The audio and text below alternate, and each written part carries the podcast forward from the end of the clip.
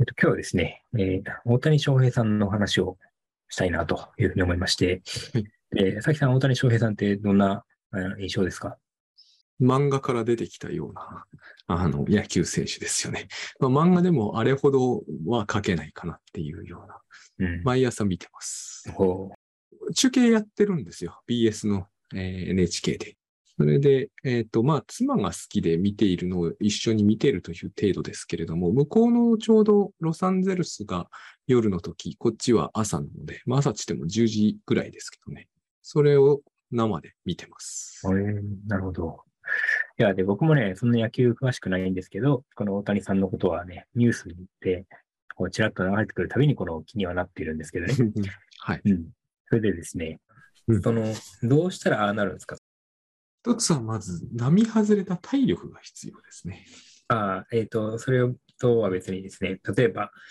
そう思っていてもね、やりたいと思っていてもね、監督はそうはさせないじゃないですか、普通に考えて。まあそうですよね。いや、わかるけど、でもやっぱり、だから言ってみたら、ね、普通は役割分担するわけじゃないですか。特にピッチャーはね。それをさ、兼務しますって言ったら、ある意味、この別の仕事を奪っちゃうことになるしね。ああ、なるほど。まあそこまではなんないですけれども。あ、そうですか。まあ、普通は無理ですね。4番 DH っていうのが常識なわけですよ。ああ、なるほどね。まあ最初は少なくともね、一番打つ人が DH やると。だからその人は打つことだけに専念しましょうねという考え方ですね。大谷は投げもすると。投げもする。そういう人は全く異常なわけで、そういう人はだから本当は DH でないところにいてもいいんでしょうけれども、そうするとピッチャーしない人は守んなきゃなんなくなるんですよね、今度はね。しかも彼は守りもうまいんだけれども。ああ、そうなんだ。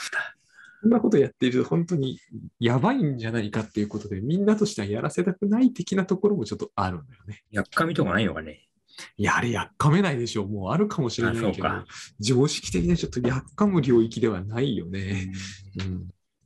そうか、やっぱじゃあ超越するともう嫉妬すらもなくなるという。だってあれに嫉妬してもね、残念ですからね、すごくね。嫉妬っていうのはやっぱりもうちょっとで勝てそうとか、実は自分の方がっていうのがないとね、そう思う人はいないと思うんで、あれじゃあ。ってことはじゃあ彼は毎回4番なんですか？いや、大リーグって今面白くて、1番打つ人は2番なんですよ。そうなの？それは野球的な常識なのか、それともアメリカだからなのか。やっぱりね、いろんな、何が正解かは結局分からなくて、結局、国の真ん中だったから4番が一番打つ人だったんだけど、考えてみると、一番打席が回ってくる1番が一番打つ人がいいよねっていう理屈があって、だけども、一番打者がいて2番に打つ人がいる方、この2番、3番、4番っていうのは、割と論争あったんですよ。最近一番打つ人は2番っていうのは結構もう大リーグでも日本でも定着しつつある考え方で、足が速ければですけど、足が少なくとも遅くなければ前の方へ置くっていう傾向が出てきてますね。今日本でも2番は強打者っていうのがあります。じゃあちゃんと何か野球そういうものが進んでるんですね。まあそのデータ解析をしてやっぱり理論が進歩していくんですよね。だから必ずしも4番より2番が打つとは限らないですけど、エンゼルスでは大谷は2番打つのは1番打つからですね。なるほど。まあ足も速いからっていうのがありますけどね。そう、だからね、最近見かけたツイートで、次々と新しいね、アプリとかサービスとかね、あとは、習慣と言ってもいいのかな、そうだな、具体的なところで言うと、このノート術みたいなところでさ、バレットジャーナルとかね、ちょっと古いけど。すでにちょっと古いという。そう。で、そういうのが出てくるとね、僕が知ってるあれの焼き直しじゃんとかっていうふうに、なんつうのかな。勝手にこのね、既存のマップに位置づけようとする反応をしている自分に気づくんですよね。ああ、なるほど、なるほど、なるほど。つまりそれは結局何かというと、自分の持っている地図を広げないんだよね。なるほど。そういう考え方がありますね。なるほどね。そう。で、いや、それは、ある意味、せっかくこれまでに気づいてきたものを再利用したいという、多分脳のね、節約思考だと思うんですけど、でも一方でもしかするとこう既存の地図では捉えられないようなことが起こってる、起こってることはあると思うんですよね。そうなった時に既存の地図で既存の網で捉えようとしても捉えきれてなくて誤解している可能性が非常に高いと。ああ、なるほど。うん。で、最近その見かけたツイートっていうのは、そのいかにこのね、アンラーンするかっていう、忘れるかっていうね。なるほどね。うん。で、いや、その趣旨としては、若い、まあ、例えば大学生みたいな人が、まあ、プレーンなわけですか、今の段階ではね。の方が有利であると。うん、つまり、これから地図をね、マッピングをこれから開始する人にとっては、すべてをね、フラットにくどめて、一から構築していけるので。うん。一方で、我々は、もういろいろとこうね、すでに使ってないものも含めて、膨大な遺跡があってね。で、一部はワークしてるんだけど、一部はもうなんか廃墟になってて、で、廃墟であるにもかかわらず、捨ててないから、うん、なんかそこを後生大事に持っておいてね。で、そうすると結局、こう、使い勝手が悪くなってるという考え方もあって。うん、なるほど。うん、そう。だからそういう時に、じゃあ、これを捨てるのかと。じゃあ、どこをどう捨てればいいのかってなると考えてしまってるうちに、若い人がどんどんこの自分の地図をね、バキバキとこう、新設を踏み固めるように広げていくと。うん。いう構図があるのかなと思ったんですよね。なるほど。うん。だからその、4番打者が一番打てる人に乗ってくるって、まあ僕は実は小学生時代だったかな。うん、いわゆる少年野球に生かされていたことがあってね。多分、小学何年生だろうな。まあ忘れましたけど、4年か5年かだと思いますけど、うんもうね、毎週日曜日が嫌でしょうがなかったんですよね。でもなんかね、生かされてて。で、他の人はみんな野球好きでね。うん、でも僕はそんな好きでもないのに、なんで行ってたんだろうって今でも不思議に思うんですけど。うん、でその頃のところで止まってるわけです、僕の野球という知識はね。なるほど。だから、2番打者が今は、一番打てる人っていうのは非常に面白いなと思ったことですね。うん、新しい考え方ではあります。まあ、それがいいかどうかわかんないんですけどね。だから、こういうところにあってね、まあ、全てがそうとは言い切れないんですけれども、その、自分の持っている知識を、こう、まあ、相対的に捉えるというかね、せっかく身につけてきたっていう、まあ、そういう意味では参加コストもあるんでしょうね。ああ、まあ、そういうものでも説明できそうな気はしますね。うん、多少は。そう。だから、まあ、脇さんとしては、これを、こういう現実をどういうふうにこう対処したらいいのかなってありますか？ああ、いや、対処、そうですね。ポッドキャストでは時々喋ってましたけど、まあ、極力軽蔑をしたときに気をつけるって感じですかね。軽蔑をし始めたという、今の話は僕の文脈では軽蔑っていう感じを少しニュアンスとして感じさせられるんですね。軽く見たということですね。なるほど。で、その時は多分関心があるんだろうなとやっぱり思うんですよね。うん、関心がないものを人は軽蔑しないよなとつくづく思うんですよ。それはさっきの大橋さんの話を借りると、ここのぐらいの年齢に差し掛かると特にそういう傾向が出てくるなって感じはするんですよね。うん、だから軽く見たってことは見たいんだなって思うんで、少し考えさせられるんですよね。関心が湧かない方が多分自然だと思うんですよ。関心が湧いちゃってるから批判的になるんだろうと思うので。あらを探しちゃうって感じですか？あらを探すということは、それが好きになりうるっていう雰囲気がやっぱ感じるんですよ。とにかく、さっきの大橋さんので言うと、既存の地図っていう話で言えば、新しくそれをマッピングする可能性を見たがために、参加コストって言いましたけど、それはつまりコストがかかるかもしれないんだから、価値があるかないかを見極めようみたいな、そういうところが見え隠れする。うんうん、確かに。だからもうちょっと興味を持った方がいいかなとは思いますね。そういう気持ちになったときは。そういうのってもうとっさになるもので、どっちかというとやっぱり批判的に見ると思うんですよ。なぜならコストだからね。コストでもあり得るから。要するにリスクだってことですよね。そういうふうに最近は思いますね。だから、もうどうしても嫌だというならむしろ関心を持たない方がいいだろうなって思うんですよね。いや、でも、関心を持たないと決めても、チラチラしたら、ね、猫が、手を出すのと同じでね。そしたらもう持っちゃうしかないと思いますね、あとはね、リスクをあまり怖がらずに、多分どうせ大したリスクじゃないんで、せいぜい時間を失うという程度なんで。いやーでもね、それを聞きながら僕は思っていたことが一つあって、うんうん、いや僕はもうね、これは自分でもどうしようもないことなんですけどこの格安SIMってあるじゃないですかはいはいはい、はいでね、自分が契約してる会社はベストだと思ってるんですけど、うんうん、でも最近はね、次々と新しいプランが出るじゃないですか。はいはいはい。うん、で、まあ一番大きいところでは楽天がね、無料をやめますみたいなところで今、阿鼻叫喚が起こってるじゃないですか。なるほど。そうですね。うん、でそうなるとこぞってね、まあそれはある意味メディアにとってはさ、格好のこのネタなわけですよ。うんうんうん、だから楽天の後に何に乗り換えるのがベストかみたいな、こう記事がウゴのタケノコのように出てきていてね。はいは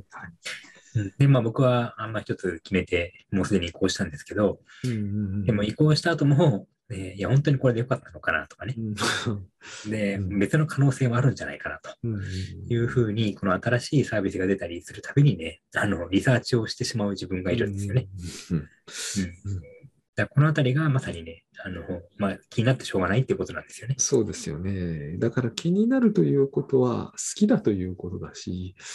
で好きになりたくないという気持ちが同時にあるから、やっぱりさっき言ったような話に舞い戻ってくる感じがしますよね、うん、一瞬で判断すると、まあ、軽蔑しとくのが安全という、そこはあると思います。なるほどなるほど。好きになってしまったらめんどくさいから入り口でシャットアウトするとそうですそうです。なるほど、そうだな。そういう気はしますね。まあでもあれですよね、そんなことを気にしもしないね、たとえこの、うん、もっとより良いプランで毎月の負担が軽くなりうるのに、それを知らないという理由でね、毎月この無駄なお金を払ってるっていう状態を分かってしまったらすごく嫌だけど、分かんないうちは別に気にならないわけですよね。そうですね。何の興味もない人はそれに対して批判的にも好意的にも何もないですよね、うんうん、一方でね、いやじゃあ毎月これだけ安くなるということが分かったとして、それを分かるために費やした時間を考えるとね、ピリするのかっていうね。まあそれは大橋さんらしい悩みってやつですよね、うん、ペイするかどうかが考えなければならないほど、多分その差額が小さい場合にその悩みは発生するんでしょうね。多分だからそこに、その調べてる間はね、多分こうなんて言うんだろうな、夢中になってるのでうん、うん、もうそれはそれでエンタメなのかなという気もしないでもないんですよね、うん、そういうところまでいければそれでいいんじゃないですかね。結局エンタメってのは何かの役に立てるために、私が大谷翔平を毎朝見てるのは別に何かの役に立てるために決して見てませんからね、うんうん、そうか。でまあこれはGoogle のよくしたところでね、僕がそういう記事ばっかり読んでるから、そういう記事ばっかりコメントしてるわけですよそうですよね、うん、だからもうね、完全に餌付けされてる感じがありますよね、うん、まあでも結局好きじゃない記事ばっかりよこされても非常に困りますし、うん、なんだかんだ好きな記事が集まってくるのはしょうがないよなと。そうしなくったって多分そういうことをしだしますからね、自分らはね、うんうん、いやだからまあこれは、いいのか悪いのか多分良くないんでしょうけど、つまりね、この自分の好きなもの、あるいは好きであろうものしかない世界ってある意味楽園じゃないですか、うんうんうん、だけど現実とはかなり異なった風景を見ていることになるので、まあ、そういうことに対するこの警戒というか、まあ、分かってはいるけれども分かってないだろうなと思っているんですよね、うん、でも僕はその楽園なんですけど、実はそういう楽園はないんだなっていうのが最近よく分かってきました。つまり好きなものばかりに囲まれてると楽園のようですけど、うん、嫌いってのはやっぱり好きなんですよ。だから嫌いなものが入ってこない好きなものの世界ってありえなくて、好きなものだけで囲まれた世界ってかなり嫌な世界なんですよ。つまりそれはあんこに塩入れるみたいな感じですか？まあまあそういうことですけれども、好きになるということは結局なんつうんですかね、まあこれはもう心理用語になっちゃいますけど、同一化したいんですよ、うんうん、でも同一化するというのはすっごくコストがでかいので、うん、私たちは同一化に対する強いブレーキがかかるように自然とできているので、うん、同一化すごいしたくなるものはちょっとしたことですごい嫌悪感が出るんで、うん、だから大好きなものに囲まれてるっていうのはかなり嫌な思いをする羽目に必ずなるようにできていて、うん、大丈夫なんですよ。そういう意味ではね。それが偏ってないってことじゃなくて、それすごい偏ってるんだけど、うん、そういう意味でニュートラルな世界には僕たちは絶対生きることはできないんだなっていうのは最近よく分かってきましたね。ね、大橋さん全然興味ない話なんですけど、うん、ここのところ千葉ロッテはめちゃくちゃ調子悪いんですよ。負けてばっかりいるんですよ、うん、勝てそうな試合が全然ないんですよ、うん、でもう始まるじゃないですか。すかさず1点とか取られるともう絶望的な感じなんですよ。この絶望、はい、選手たちが、いやいや、もう我々ファンがね、見ると分かっちゃうんですよ。すっごいいつも見てるから、うん、この展開もうダメなんだと。なるほど、うん、でものすごい嫌なわけですよ。このものすごい嫌な感じって大橋さんは絶対縁がないものなんですよ、うん、でしかもこれでずっとその試合展開見てなきゃなんないんですよ。だからサッカーとかで日本の応援とかをしてるとき、ワールドカップとかですっごい熱入るんだけど、ああいう時ってもうなんか嫌になって消す人っているらしいんですけど、消した後つけちゃうんですよね、うん、そういうことが起こるんですよ。好きな世界って絶対に、うん、好きだから、うん、だからニュートラルな世界とかはないと思うし、好きなだけの世界って実はちっとも楽園じゃないなとは思いますね。僕これもちょっと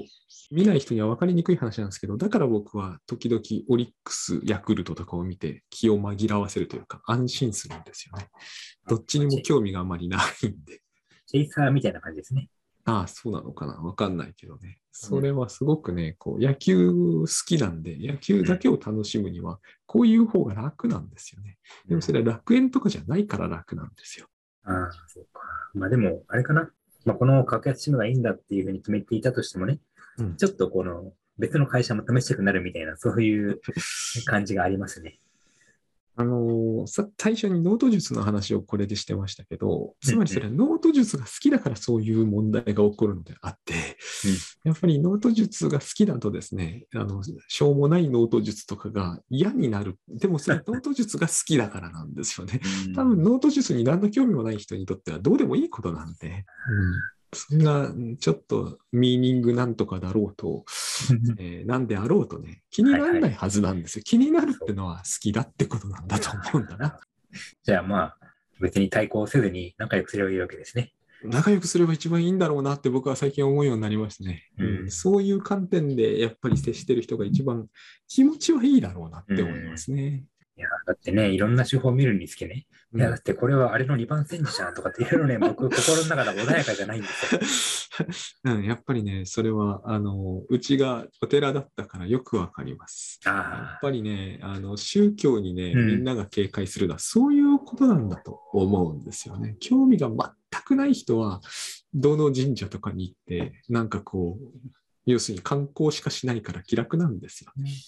確かに、なんか自分の何かが脅かされる不安なんだね。そうそう、そうだと思いますよ、うんうん、なるほど。い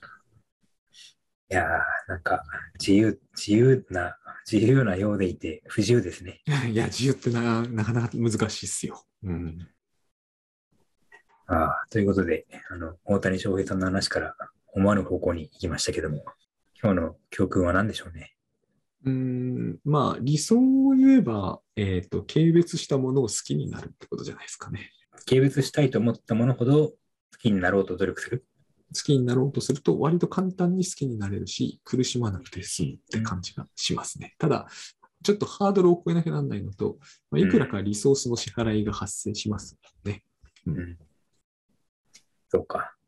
だから毛嫌いしてるということは実は好きなんだということを認めなさいと。まあそういうことになっちゃいますね、はい。